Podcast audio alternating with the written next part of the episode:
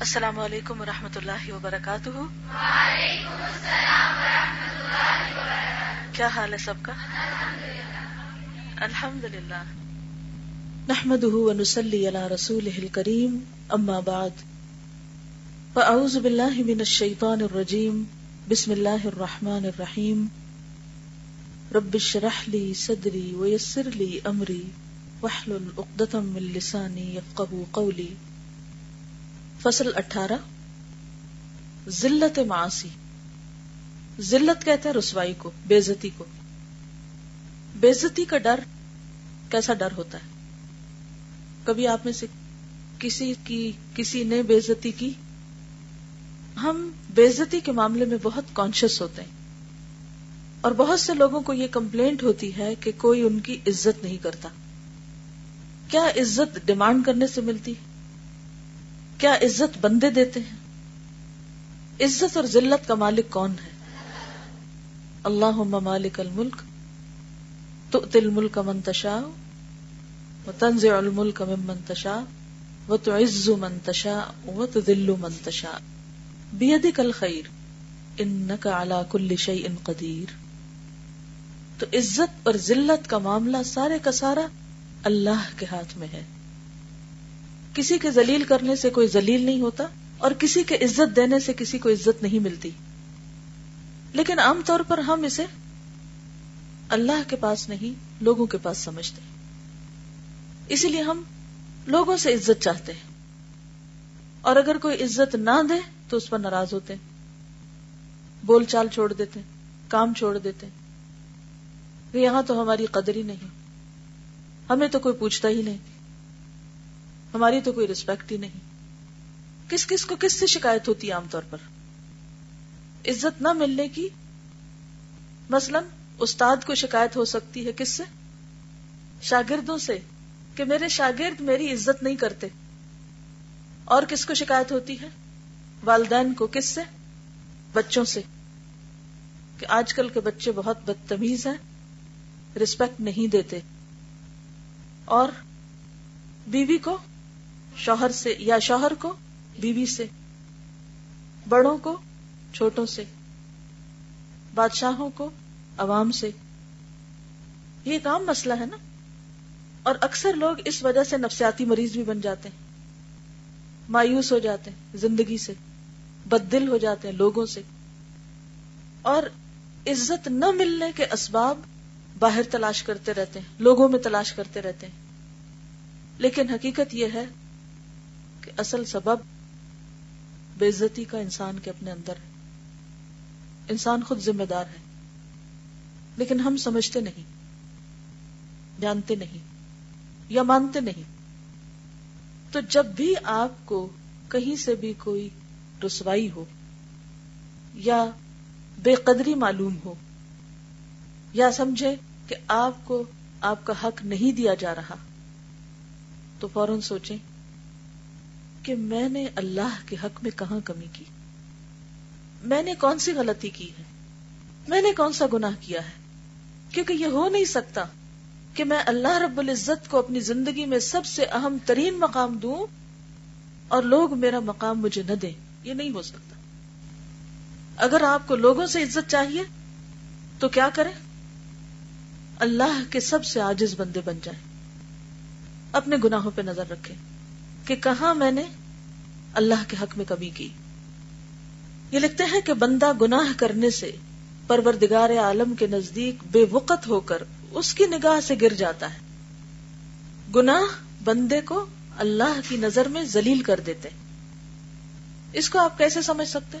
مثلا جب کوئی شخص آپ کی بات نہ مانے، کوئی آپ کی بات نہ مانے، اطاعت نہ کرے، تو کیا آپ اس کو عزت اور احترام دیں؟ نہیں دیں گے نا۔ آپ کی بات نہ ماننے والا آپ کی نگاہ میں کیا مقام رکھتا ہے؟ مثلا کوئی بھی استاد یہ بتا سکتا ہے کہ وہ طالب علم جو استاد کی بات مانتا ہے، سبق یاد کرتا ہے مطلب استاد کو شاگرد سے کیا چاہیے؟ کوئی ذاتی خدمت تو نہیں چاہیے۔ وہ یہی چاہتا نا کہ جو کچھ اسے دے رہا ہے وہ اسے لے لے۔ تو جب کوئی شاگرد وہ نہیں لیتا یا وہ نہیں کرتا جو آپ اس سے چاہتے ہیں تو اس شاگرد کا آپ کی نگاہ میں مقام نہیں رہتا۔ اسی طرح ماں باپ، جب کوئی بچہ بات نہیں مانتا، تو قدرتی طور پر اس کی نافرمانی اور سرکشی ماں باپ کے دل میں برے احساسات پیدا کرتی۔ اس کے مقابلے میں خود بخود ماں باپ کا دل اس بچے کی طرف زیادہ مائل ہونا شروع ہو جاتا ہے، جو بات مانتا ہے، اطاعت گزار ہوتا ہے۔ جتنے کام وہ کرتا ہے، اتنی دعائیں لیتا جاتا ہے۔ تو اسی طرح جو بندہ اللہ کی نافرمانی کرتا ہے، گناہ کرتا ہے، وہ اللہ کی نگاہ میں بے وقت ہو جاتا ہے۔ حضرت حسن بصری فرماتے ہیں کہ جو لوگ اللہ تعالیٰ کے نزدیک باعزت ہوتے ہیں، اللہ تعالیٰ انہیں گناہوں سے بچا لیتا ہے۔ مثال، جیسے یوسف علیہ السلام کو اللہ سبحان تعالیٰ نے اس عورت کے فتنے سے بچا لیا، محفوظ کر لیا۔ اور جو اس کے نزدیک ذلیل ہوتا ہے تو دنیا میں کوئی بھی اس کی عزت نہیں کرتا۔ چنانچہ اللہ تعالیٰ کا ارشاد ہے فما مکرم سورت الحج۔ جس کو اللہ ذلیل کرے، اسے کوئی عزت دینے والا نہیں۔ اسے کوئی عزت دینے والا نہیں۔ لوگ اگرچہ ایسے افراد کی ان کے خوف اور ڈر کے مارے اور ان کے شر سے بچنے کے لیے بظاہر عزت کرتے ہیں یعنی کچھ نہیں کہتے، کیونکہ وہ ان کے مقابلے میں کمزور ہوتے ہیں۔ لیکن واقع یہ ہے کہ ان کے دلوں میں وہ انتہائی ذلیل اور حقیر ہوا کرتے ہیں۔ دل سے کوئی ان کی قدر نہیں کرتا۔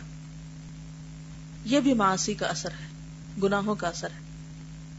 کہ بندہ بکثرت اور پے در پے گناہ کرنے لگ جائے، تو پھر بڑے سے بڑا گناہ بھی اس کی نگاہ میں چھوٹا ہو جاتا ہے۔ اور یہی اس کی ہلاکت کی علامت ہے۔ کیونکہ بندے کی نگاہ میں گناہ چھوٹا ہو، اللہ کے نزدیک بہت بڑا بن جاتا ہے۔ حضرت ابن مسعود سے مروی ہے کہ آ حضرت صلی اللہ علیہ وسلم نے ارشاد فرمایا، ان المؤمن یرا ذنوبہ کانہا فی اصل جبل، یخاف ان یقع علیہ، وان الفاجر یرا ذنوبہ کذباب، وقع على انفه فقال به هكذا فطار صحیح بخاری۔ صاحب ایمان گناہوں کو پہاڑ سمجھتا ہے۔ جس کے اندر ایمان ہوتا ہے، وہ گناہ کو بہت بڑا سمجھتا ہے۔ اور ڈرتا ہے کہ کہیں یہ پہاڑ اس کے سر پہ نہ آ گرے۔ اور فاجر آدمی یعنی گناگار آدمی، اپنے گناہ کو ایسا سمجھتا ہے، گویا ناک پر مکھی بیٹھی ہے۔ ہاتھ اٹھایا اور مکھی اڑ گئی۔ اس کی نگاہ میں بڑے سے بڑا گنا حقیر ہوتا ہے، معمولی ہوتا ہے۔ بلکہ بعض اوقات وہ اس کو سمجھتا نہیں۔ اب دیکھیں ناک پہ اگر کسی کی مکھی بیٹھی ہو، تو کتنا بوجھ ہوتا ہے؟ بوجھ ہوتا ہے کہ کوئی چیز آگے بیٹھ گئی ہے؟ نہیں، کچھ بھی نہیں۔ ہلکا پن محسوس ہوتا ہے۔ تو بالکل اسی طرح جو شخص گناہوں کا عادی ہو جائے، تو بعض اوقات وہ گناہ کر کر کے، مثلا کسی کو چوری کی عادت پڑ گئی۔ اب اگر پہلی دفعہ کوئی چیز چرائے، تو اس کا کیا حال ہوتا ہے؟ اس کے اندر ایک لرزہ ہوتا ہے، خوف ہوتا ہے۔ لیکن دوسری دفعہ اس نے پھر چوری کر لی، پھر چوری کر پھر اس کا ہاتھ اتنا ماہر ہو جاتا ہے کہ اس کو چوری میں لذت آنے لگتی۔ یعنی ایک وقت آتا ہے کہ انسان کو گناہ کے اندر لذت آنے لگتی۔ جس کے اندر ایمان ہو، اس کا ایمان اسے گناہ پہ راضی نہیں ہونے دیتا۔ گناہ میں مزہ نہیں آنے دیتا۔ گناہوں کا مزہ صرف اس کو آتا ہے کہ جس کے اندر ایمان نہیں ہوتا۔ تو جس درجہ ایمان مضبوط ہوگا اسی درجے گناہوں کا بوجھ محسوس ہوگا اور جتنا ایمان کم ہوگا، اتنا گناہوں کا بوجھ ہلکا ہوگا، حتیٰ کہ مکھی کی طرح یا اس سے بھی کم۔ جی فصل مکمل ہوئی۔ اپنا جائزہ لیجیے کہ آج صبح سے اب تک کسی سے ڈانٹ تو نہیں پڑی۔ کل کے دن میں، اس سے پہلے۔ اپنے دل کو ٹٹولیے کہ کہیں کوئی ایسا غم تو نہیں بھرا ہوا، کوئی غصہ تو نہیں۔ کسی شخص کے خلاف کہ اس نے میری بےزتی کر دی، اس نے میرے سے اچھا سلوک نہیں کیا۔ ٹرولی اپنے آپ کو۔ پھر وجہ معلوم کیجیے ہو سکتا ہے کہ آپ کو وجہ کیا نظر آتی ہو؟ کہ دوسرا شخص بڑا ظالم ہے۔ بہت ہی مین ہے۔ بہت برا ہے۔ لیکن سوچئے کہ اس برے شخص کو اللہ نے آپ پر کیوں مسلط کیا؟ آپ پر کیوں طاقت دی؟ آپ پر کیوں قوت دی؟ کہ وہ آپ کے ساتھ ایسا کرے۔ اس کے دل میں آپ کی حیبت کیوں نہیں تھی؟ اس کے دل میں آپ کا روب کیوں نہیں تھا؟ آپ اس کے سامنے اتنے بے وقت اور ہلکے کیوں ہوئے؟ کیا میری بات سمجھ آ رہی؟ مجھ سے ایسا کون سا گنا ہوا کہ جس کی وجہ سے میری قدر اس کے دل سے نکل گئی؟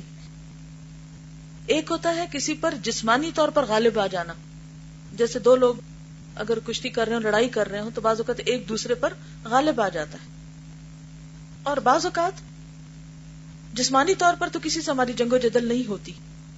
لیکن دوسرا شخص مثلا کلام میں غالب آ گیا یا کسی اور طریقے سے ہم پہ غالب آ گیا اور ہمیں اس نے مغلوب کر دیا۔ قرآن مجید میں کوئی ایسی آیت ہے کہ جس سے یہ پتا چلے کہ تم ہی غالب رہو گے اگر تم مومن ہوئے۔ جی آپ فرمائیے۔ آل عمران ینسرکم اللہ فلا غالب لکم، اور ولا تہنوا ولا تحزنوا وانتم الاعلون ان کنتم مؤمنین۔ تم ہی اعلی رہو گے تم ہی بلند رہو گے اگر تم مومن ہوئے۔ صحابہ کرام کے اندر کیا رجحان پایا جاتا تھا کہ جب کسی غزبے میں، کسی جنگ میں ان کو کامیابی نہیں ہوتی تھی، تو وہ کیا کرتے تھے؟ کیا طریقہ اختیار کرتے تھے؟ دیکھتے تھے کہ ہم سے کوئی سنت تو نہیں چھٹ رہی، کہیں کوئی غلطی تو نہیں ہو رہی، کوئی کوتا تو نہیں ہو رہی۔ سب مل کے سر جوڑ کے سوچتے اور پھر اس کے بعد انہیں سمجھ آ جاتا کہ ہاں یہ بات ہے اور پھر اجتماعی طور پر وہ اس پر عمل کرنے لگتے۔ لیکن ہم میں سے کتنے لوگ یہ ماننے کو تیار ہوں کہ ہم غلط ہیں، ہماری غلطی ہو سکتی ہے، ہمارے اندر کوئی کوتا ہو سکتی ہے۔ دراصل دنیا میں اس قسم کی آزمائشوں کا سامنے آنا اللہ تعالی کی طرف سے یہ بھی ایک رحمت ہے کہ ہمیں دنیا میں توبہ کا موقع مل جاتا ہے۔ اللہ تعالیٰ ہمارا ذہن کھول دیتا، آنکھیں کھول دیتا اور اگر ایمان کی روشنی اندر ہو، فوراً پتا چلتا ہے غلطی کہاں ہے۔ انسان اپنی غلطیاں تلاش کرنے لگتا ہے۔ اگر اس کو یہ توفیق ہو جائے، اگر وہ یہ اعتراف کرنے لگے کہ غلطی میرے اندر ہے، ورنہ اس شخص کو موقع نہ ملتا کہ یہ میرے ساتھ ایسا سلوک کرے۔ چلیے، اس کو دوسری طرح سمجھیے۔ مختلف لوگوں کے ساتھ معاملہ کرتے وقت کیا ایسا ہوتا ہے کہ کچھ لوگوں کو آپ آسانی سے دبا جاتے ہیں اور کچھ لوگوں کے ساتھ مشکل پیش آتی؟ ہوتا؟ فرق ہوتا ہے نا؟ پھر ہم کیسی باتیں کرتے ہیں؟ اس کی شخصیت ایسی ہے، اس کے اندر کوئی ایسی کوالٹی ہے اور وہ بھی دنیاوی اس کی صفات اور کوالٹیز کو دیکھنے لگتے ہیں۔ بعض اوقات دنیاوی صفات بھی ایسی ہوتی ہیں، مثلا کسی شخص کے اندر علم کا وزن ہوتا ہے، علم کا روب ہوتا ہے، چاہے اس کے اندر دین نہیں بھی ہوتا، لیکن وہ عام طور پر علم میں مشغولیت کی وجہ سے گناہوں سے دور رہتا ہے، وہ انسانوں کے فائدے کے کام کر رہا ہے، پر اس کے اندر وہ ایک خاص ایمان نہیں بھی۔ لیکن عمومی طور پر اس کے اندر ایک انسانی شرافت اور ایک وہ بھی موجود ہے کہ وہ اپنے وقت کا صحیح استعمال کر رہا ہے۔ تو اس کی بھی ایک حیبت ہوتی ہے پھر آپ کے اندر۔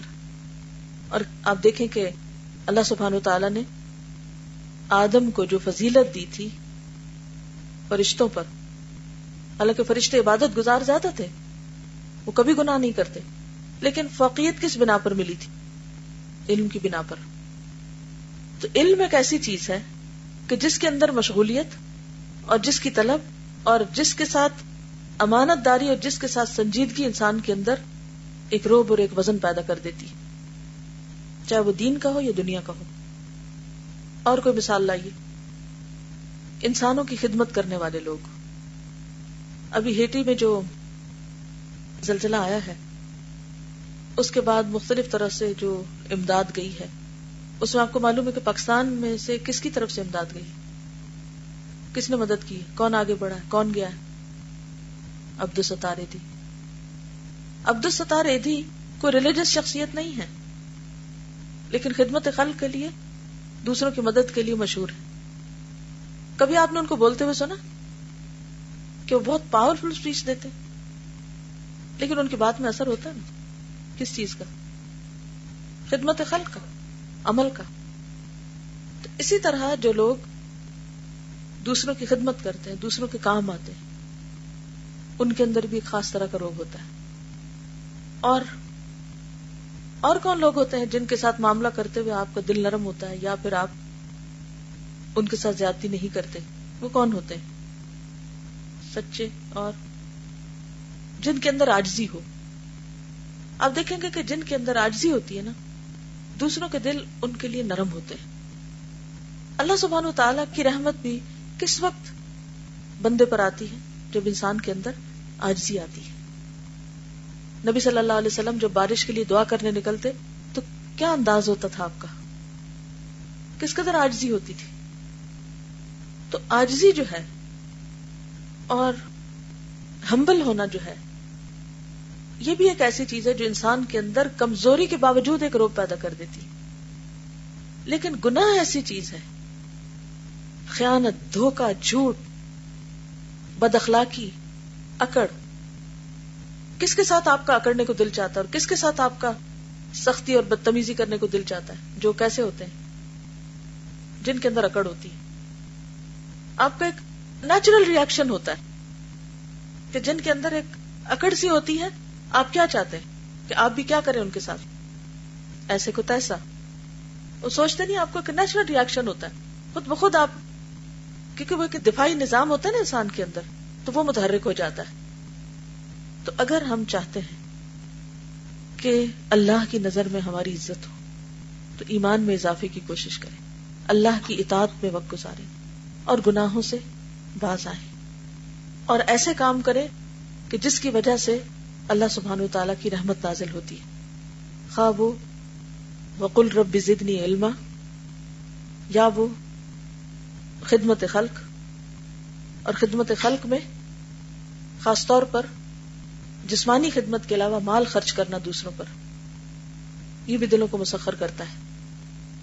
وہ حدیث آپ نے پڑھی ہوگی اقبا بن عامر سے جو روایت ہے کہ قیامت کے دن انسان حشر کے میدان میں اپنے صدقے کے سائے میں ہوگا۔